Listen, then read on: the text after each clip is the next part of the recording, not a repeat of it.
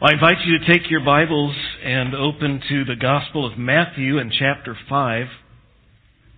Before we open the Word, let me take us to the Lord in prayer. Father, we were reminded just a moment ago of the Whitworths and the Rittenhouses, both missionary partner families of ours who have had loss of loved ones with Diana Whitworth and Dave Rittenhouse. Father, we pray for those families, for comfort for them. We have, as well, a couple of families in these last couple of weeks here that have lost dear ones, the Becker family, the loss of Ken. We're grateful, Father, that all of these folks are in your presence now. The families are hurting. I pray for comfort for the Beckers as they had Ken's memorial service yesterday, and Trish Plyler, whose mother passed away this past week. And so we ask that you would come alongside of these dear ones, comfort them. I also this morning lift up the Schiefelbines. They were to have moved this last Friday to Blue Springs, and having been members here for, I think, almost 50 years, and the snow delayed that, and Barb ended up back in the hospital. And Lord, we pray for healing for her and just your grace upon them as they try to deal with all the change in plans and figure out what comes next. We will miss them greatly. They've been such a dear part of our family all these years. Father, I'm sure there are so many other needs that are unmentioned this morning. We can't mention them all, but you know each one. We ask your grace upon us. We especially ask your grace upon us as we come to your word, for there is much here for us to learn. And we want to not be just learners, not just hearers, but we want to be doers. So, Father, may we have ears to hear, hearts that are ready to put into practice what we learn from you. May we meet you here in your word this day. In Jesus' name, amen. A couple of weeks ago, I got into my car and turned it on, and I looked there on the dash, and there was one of those little red lights you never want to see. And this time, the little red light said, service airbag. And I stared at it for a little bit, and it raised all kinds of questions in my mind. First question was, which airbag? There are quite a few in this car, and I wanted to know. You know, it would make a difference whether it was my airbag or the one over, on the other side of the car. Because nobody ever rides there. It's not that I don't value the people there. Literally, nobody ever rides in my car. Second thing I wondered is, well, what's wrong with it? Is the airbag, I'm just going to be driving down the road and just randomly the airbag, and I will go flying off the ditch, into a ditch or something. Or is it just going to wait till I hit something and then it's just not going to work? And then how much in the world would this cost? I bet it's not cheap. And is it really worth doing, and is it necessary for my 16-year-old car to have an airbag? I mean, I grew up in the cars I grew up in, we didn't even have seat belts, right? So, anyway, so I got to wondering as I was thinking about this message this morning, and I thought, I wonder if when there's something that we're really depending upon to save our life, does it matter to you if it works or not? If there's something that you're really counting on to save your life, would you want to know if it doesn't work? So, for example, this afternoon, it's, you decide that you're going to go rappelling. Do you want to know if the rope is going to hold you? It's in good shape. It's rated for someone of your size and weight, and maybe 3 or 4 times more. If it were me, I'd want a little overkill here. Or maybe you decided that wasn't, extreme enough. Today you decide, I want to go skydiving. Do you want to know that you have a parachute that works? Not one that was bought from the secondhand store, somebody picked up on clearance over at Cousin Charlie's or something. Or if you decided to go whitewater rafting, a little hard to do right now because probably everything's frozen, at least in Colorado where the good whitewater rafting is, that you had a life jacket that actually floats and will hold you up. I think we're usually kind of picky about that kind of stuff, right? And you don't really wait till you get on a road like this to ask the question, are my brakes good? Well, if you're like me and you want to know that what you're counting on really works, then you want to stay tuned to the end of the message today, because that really is something that Jesus deals with in the last of our passage this morning. We're here in Matthew chapter 5. We're in the Sermon on the Mount, that famous sermon of Jesus where he is on the hillside. He has gathered his disciples there, and there was probably his inner circle of disciples and a larger outer circle of people, maybe several hundred or maybe even up to 1,000 or so people. We really don't know. That's one of those things. We don't know how many people were there, but the focus of the message, Jesus is aiming it at his disciples, those who identify as those who follow him. And it applied to especially that inner core there that day, and it applies to us today, all of us who name the name of Christ.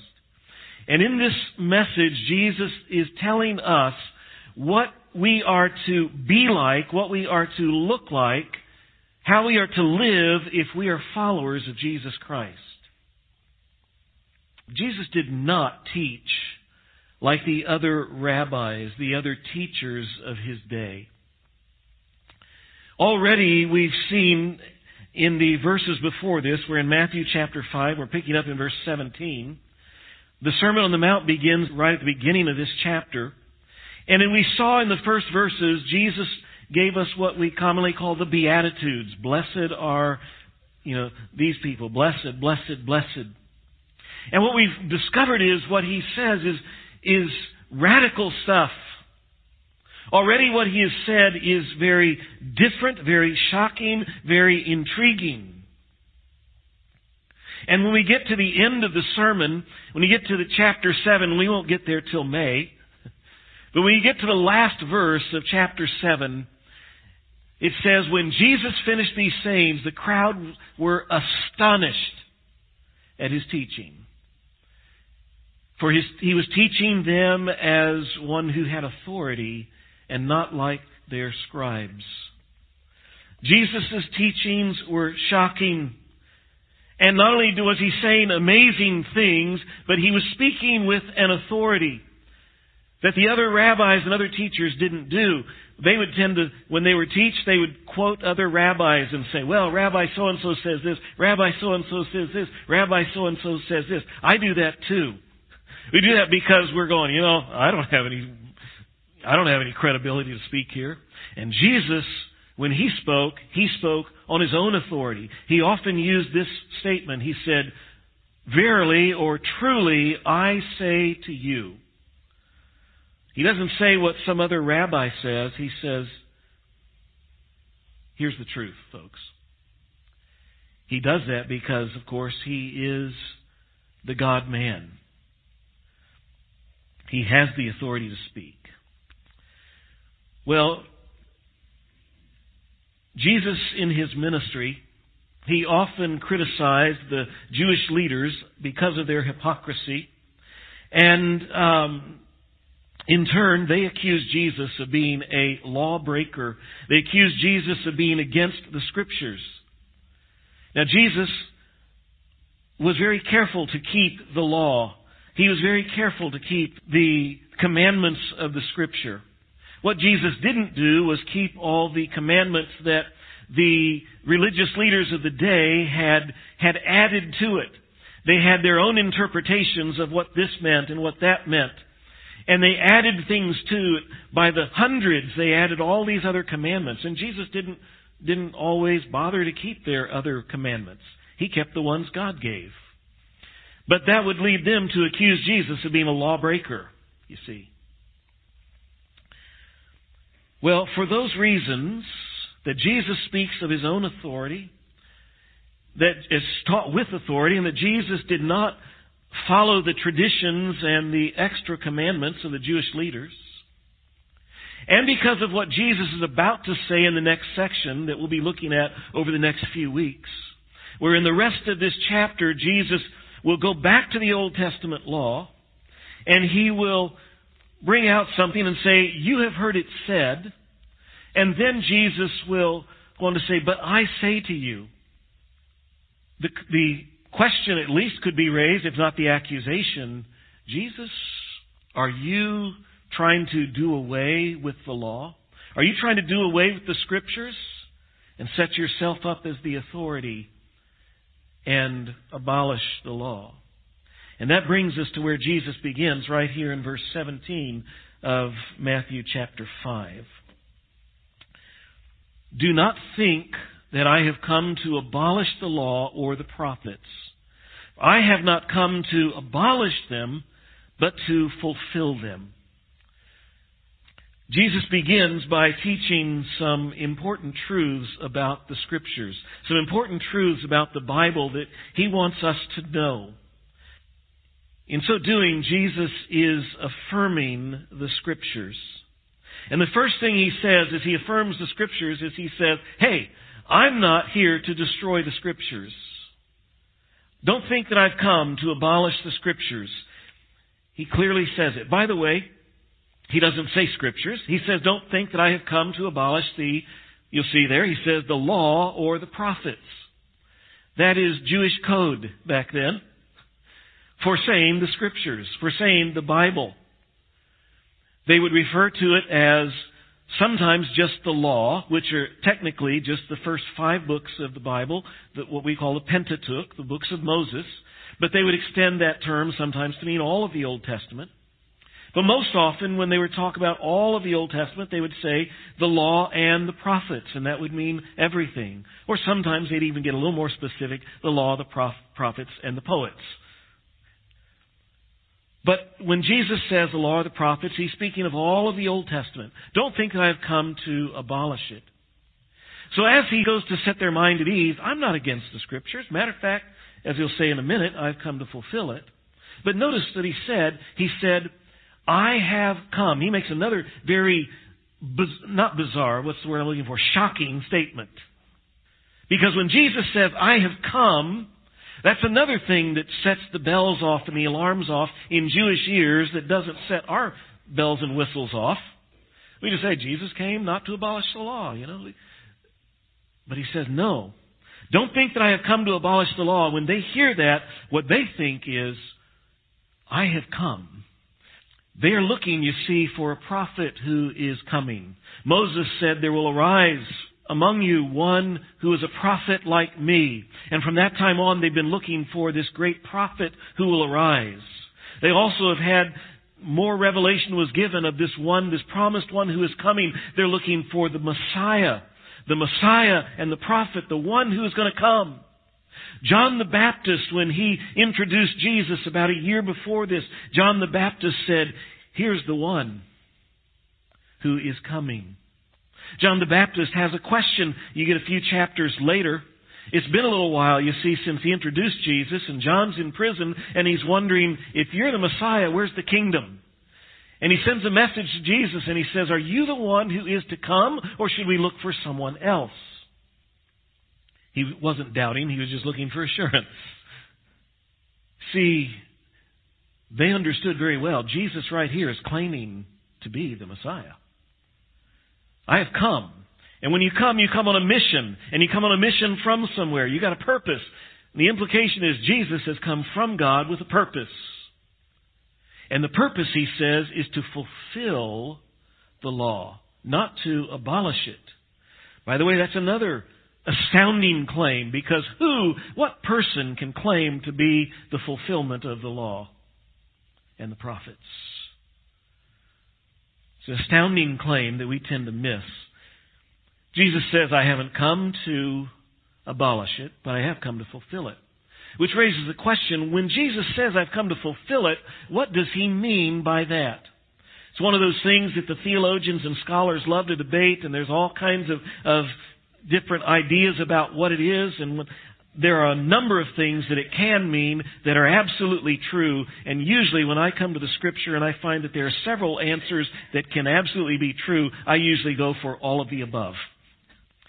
And so let me just tell you some of the things that I think Jesus means when He says, I have come to fulfill the law and the prophets. The first is that he is fulfilling the Scriptures by obeying the law perfectly.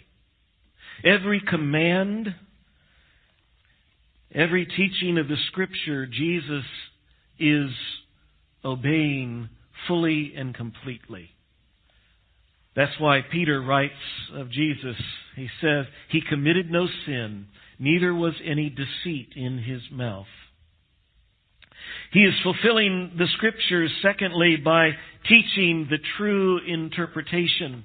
As I mentioned, the Jewish leaders, the scribes and the Pharisees, they had all these other things that they had, their interpretations and all of their extra commands and extra things that they had built out here. And Jesus comes and he teaches, here's what the Scriptures mean when it says this. Exactly what he's going to do in the next section, as we'll see in the next few weeks, where he says, you have heard it said, but let me tell you what the intent of the Scripture is. So he corrects their teaching. A third thing that Jesus does in fulfilling the Scriptures, he fulfills the Scriptures by being the one whom the law and the prophets, who the Scriptures point to. All through the Old Testament, you see, the law is filled with teachings about the coming one, the coming Messiah. The focus of all of the Old Testament Scripture is Jesus. The law's religious rituals, the law's symbols, the law's sacrifices, the messianic prophecies from the prophets, as well as in all the Old Testament, the foreshadowings, the types, and all the pictures that are there. They all point to Jesus. Jesus' life, Jesus' ministry, Jesus' teachings, Jesus' death and his resurrection, all of these were fulfillments of prophecies and pictures and foreshadowings and symbols that are all through the Old Testament. And those pictures and symbols and things will ultimately be finally consummated, because there's some that haven't been brought to fruition yet, but they will all be when Jesus comes back again and when he sets up his kingdom. Jesus is the one who brings into reality all of these things that are there in the Scripture looking forward to him. So Jesus is the one whom the law points to. If you had an acorn, and I've got them all around my lawn. I don't know if you've got oak trees, you've got billions of them too, which is probably why I have an unearthly amount of squirrels, but that's another thing. If you take an acorn and set it down and take a big old hammer, and you got that there on your concrete patio, you take that hammer, smash it, have you destroyed the acorn? Yeah, that would be a yes, okay? It's going to be in a million pieces, and it's just smashed there. But if you take another acorn, go out in the lawn and dig a little hole, drop it in there, cover it up, and give it some water. And that acorn sprouts and grows into an oak tree. That acorn has fulfilled itself in becoming an oak tree. In the process, what's happened to the acorn? Pretty much it's been destroyed. It certainly has been changed. May I say, I think that's a little picture here for what Jesus is saying. I have not come to destroy the law and the prophets, but I have come to fulfill them.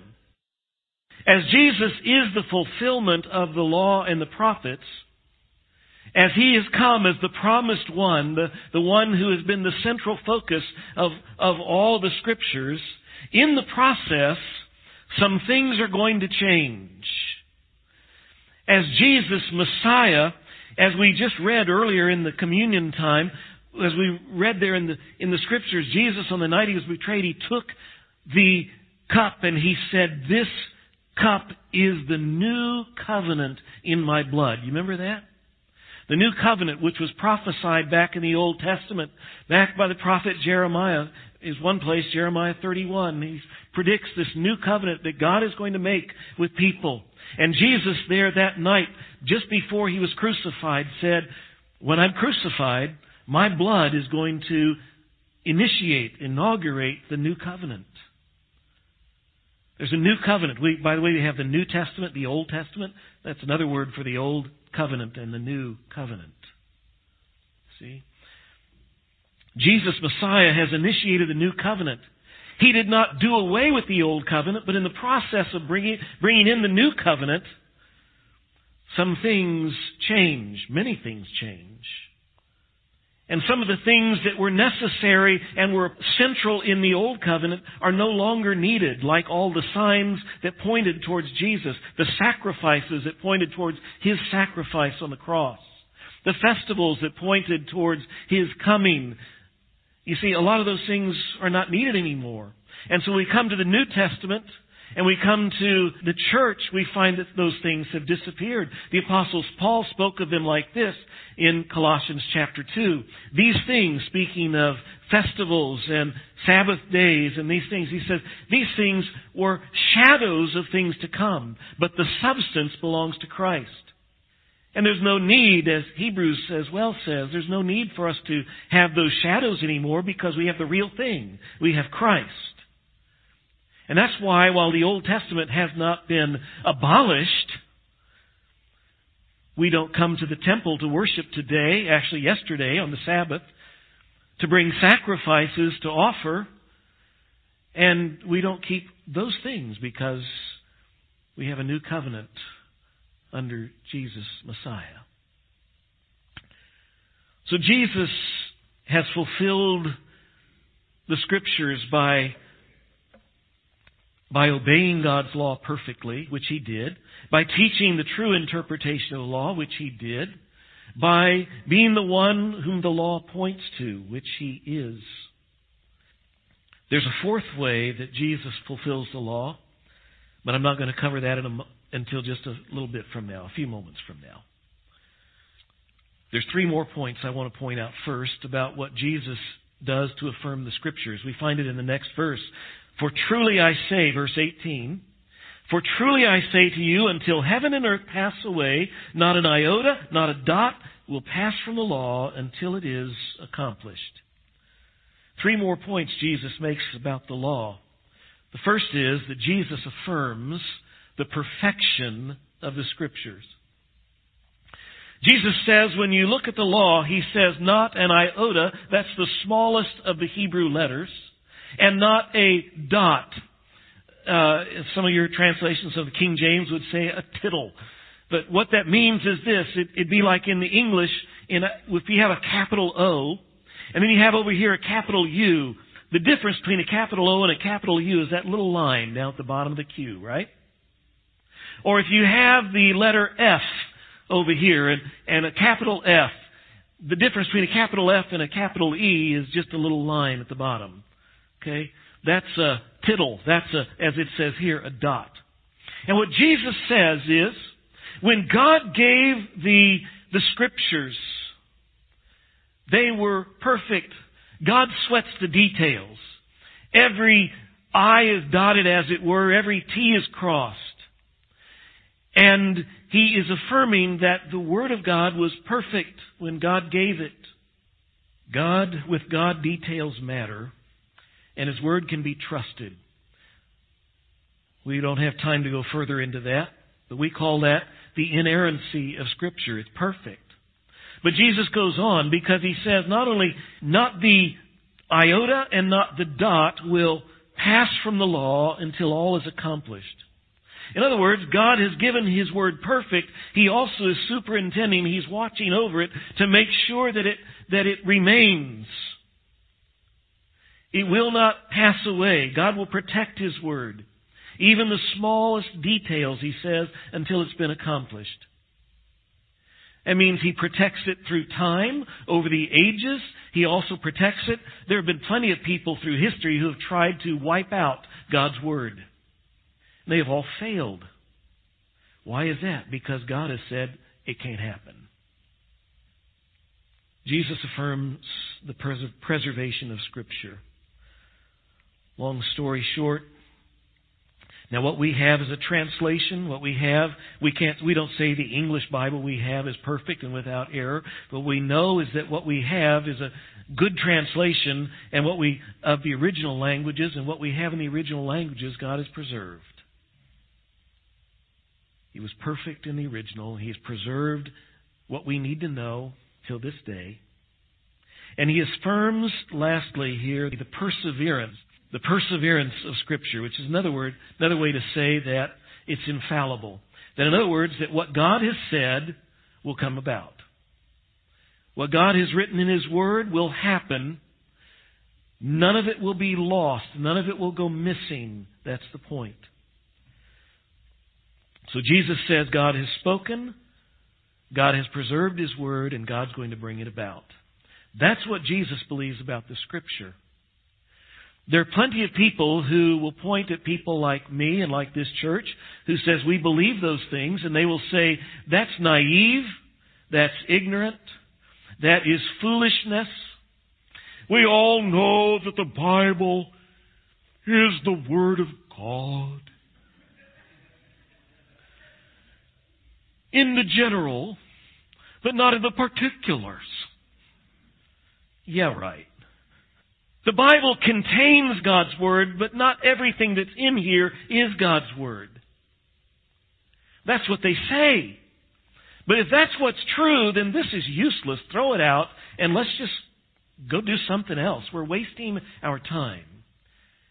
If we have a book that is supposed to be our guide for life and practice, and the source of how we come to know who God is and how we get to heaven, and it's not trustworthy, then we are wasting our time. But Jesus believed this is trustworthy. You can take it to the bank. That God has given His Word perfectly, He has preserved His Word, and He'll bring it all about. And quite frankly, if it ever comes down in life to choosing to believe some high-minded intellectual or believe Jesus, guess which one I'm going to choose? And guess which one we should choose? Let's believe Jesus. We should not believe less about the Bible than Jesus believed. He said, this is God's Word, take it to the bank. Okay. Therefore, verse 19. Therefore, whoever relaxes one of the least of these commandments and teaches others to do the same will be called least in the kingdom of heaven, but whoever does them and teaches them will be called great in the kingdom of heaven.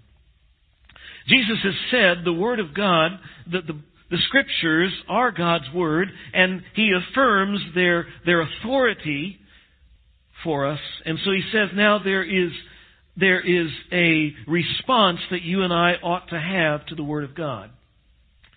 He says that little word, verse 19 began with that word, therefore. Therefore, because God's Word is authoritative, it is trustworthy, therefore, listen up. He says there are folks who name the name of Christ, there are those who claim to be followers of Jesus, and they can have a couple of different reactions, a couple of different responses to God's Word. And He's saying, be careful which you choose. He's talking here about believers. You will notice he talks about both groups that are here, and he says that he talks about their future in heaven.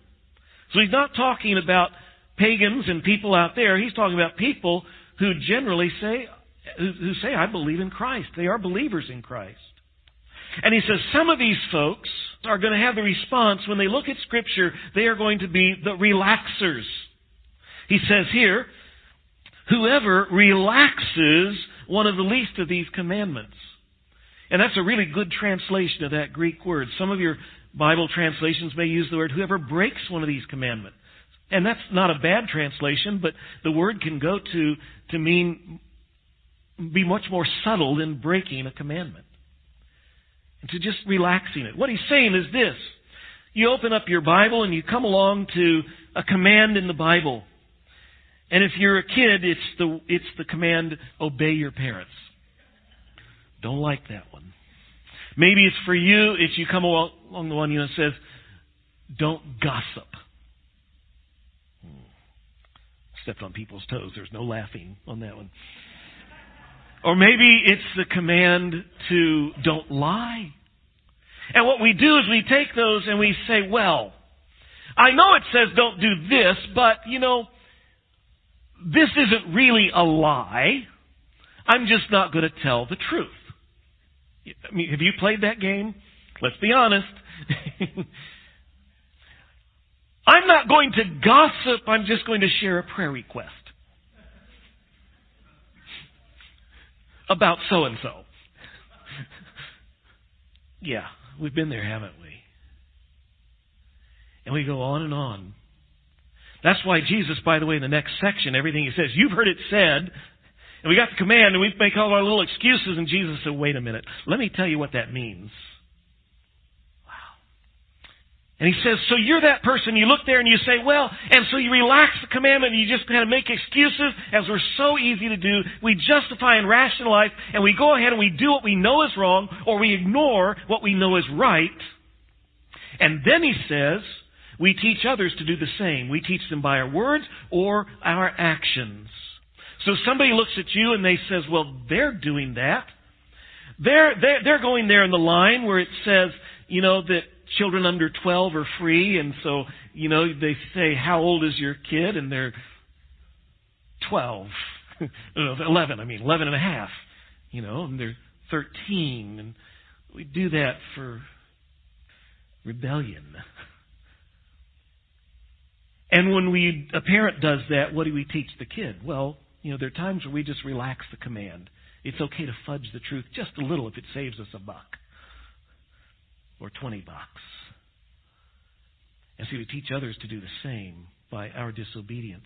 And Jesus says, whoever does that will be called least in the kingdom of heaven. They're going to heaven. But he's saying there's a cost to this. On the other side, he says, those are the relaxers. On the other side, there's the doers, those that hear the word of God and they say, God says to do this. I don't like that, but God says to do that, so I'm going to do that. And then they realize, you know, they go to their friend and they say, you know, I've really been doing this for years and I really didn't realize it's wrong. You know what?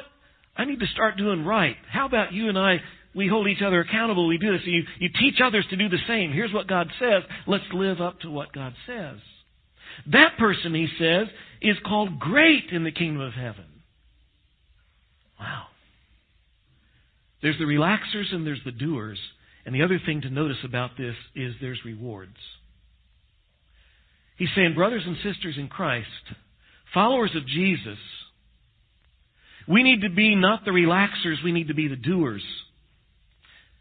And there is a reward if we're the doer, and there is a cost if we are the relaxer. There's a loss of rewards in heaven, or there is a gaining of rewards in heaven. That's a theme, by the way, all the way through the New Testament. And it's a theme, especially in this Sermon on the Mount. We will find that Jesus several times will talk about the importance of laying up treasures in heaven. Rewards in heaven are real. And you'll recall, he says, do not lay up treasures on earth where moth and rust corrupt and thieves break in and steal, but lay up treasures in heaven because they last forever. And they're good and they're real. And so one of the ways that we lay up treasures in heaven is we obey what God says. And we help encourage and influence others to do the same.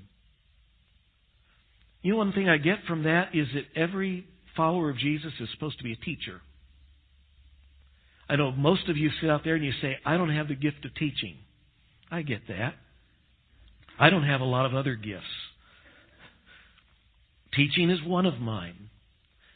But the fact that I may not have the gift of mercy doesn't mean I'm not supposed to be merciful. And the fact that I may not have the gift of giving doesn't mean that I'm not supposed to give. And the fact that you may not have the gift of teaching doesn't mean that you aren't supposed to teach. Every one of us is a teacher. Every one of us is an influencer. What he doesn't say is how big your audience is supposed to be. Your audience is the audience you've got. Your kids, your spouse, your next door neighbor, your friends. Whoever it is that you have contact with and influence with, you're supposed to use that to try to teach God's Word. But you do that by also living God's Word. And Jesus says there's reward to that. That's our response to this. One last thing. Now, I bring us back to our original question where we started. If you're trusting your life to something, do you want to know that it works? I think most of us really do. Most people in America, almost everybody you know, if they believe that there's a heaven, they believe they get there by doing good or being good. And according to a survey that was done 2 years ago in 2020 by the Cultural Research Center, a majority of people who identify themselves as Christians in America, a majority of them believe that, quote, you can qualify for heaven by being or doing good. And in that majority of Christians who believe that, the number for evangelicals is 41% of evangelicals believe that. 41% of evangelicals who say we believe the Bible is God's Word, it is trustworthy, it is authoritative, and those same people who will say that will say we can get to heaven by being good or doing good. And Jesus has one more statement here. And Jesus says, for I tell you, verse 20, unless your righteousness exceeds that of the scribes and Pharisees, you will never enter the kingdom of heaven. That was a shocking statement. If you were one of the people in that crowd and listening to Jesus that day, in your mind, most every Jew in that day, in their mind, when they looked at the scribes and the Pharisees, they thought of them as the most righteous, the most holy people that could ever be. If anybody is righteous and holy, it's a scribe or a Pharisee. Matter of fact, there was a saying, a popular saying in the time of Christ that went like this.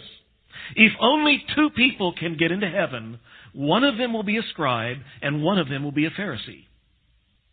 Because the pool of the most righteous people is down to that group of folks, and one of each will probably get in. That's what they thought. So when they hear this, what they think in their mind is, whoa, if they can't get in, I can't get in.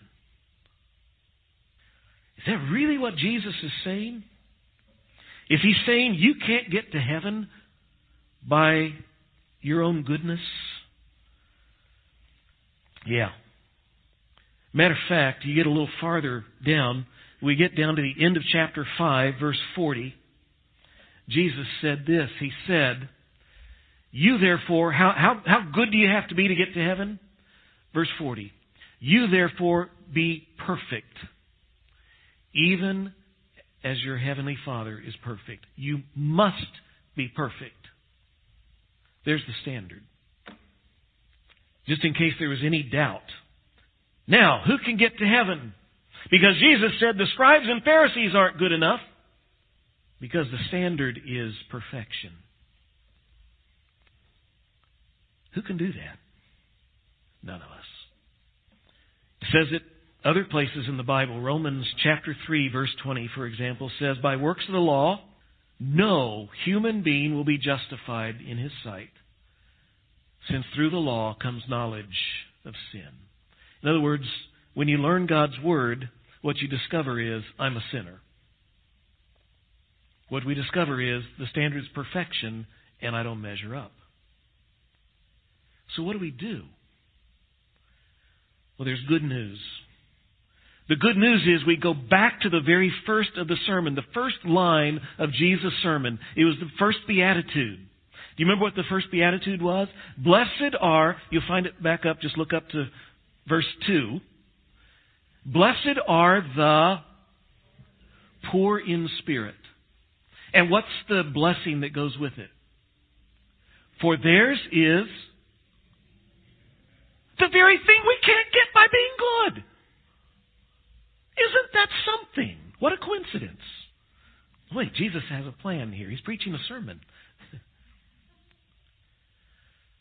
The very thing he opens with, blessed are the poor in spirit, for theirs is the kingdom of heaven. Now he says here, By the way, if your righteousness isn't better than the scribes and Pharisees, if it isn't perfect, you ain't getting in.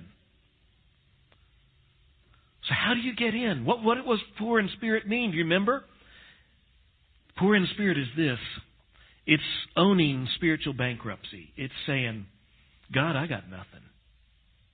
I am a sinner, and I got nothing.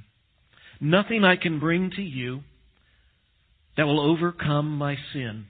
I got a debt bigger than I can pay. And when somebody comes to God like that, what they do is they meet Jesus. And here's the good news.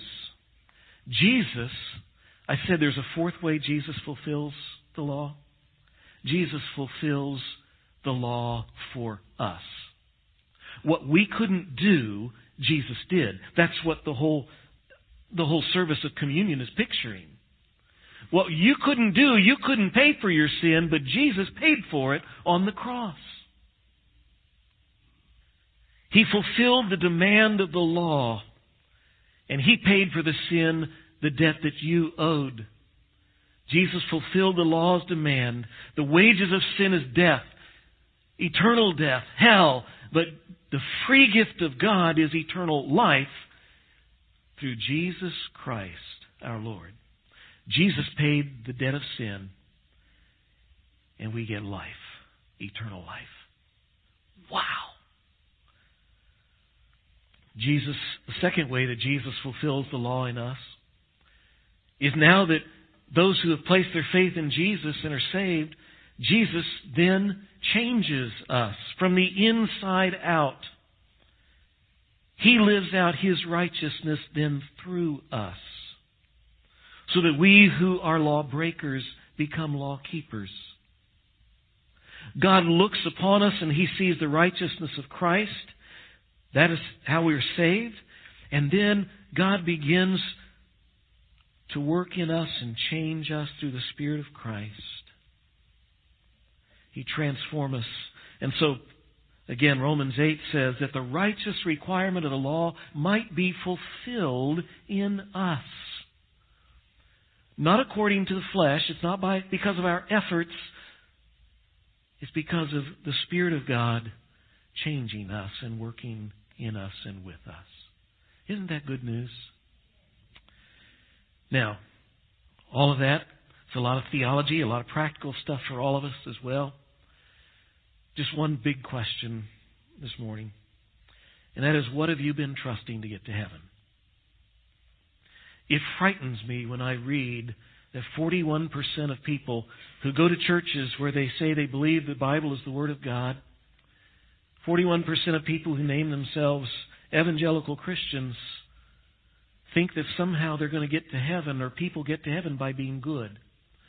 The Bible could not be more clear. Nobody can be good enough. There's only one way to heaven, Jesus said. I am the way, the truth, the life. No one gets to the Father except through me. Because Jesus is the only one who could pay the debt. How do we make it ours? I go back to what the verse I quoted earlier during communion.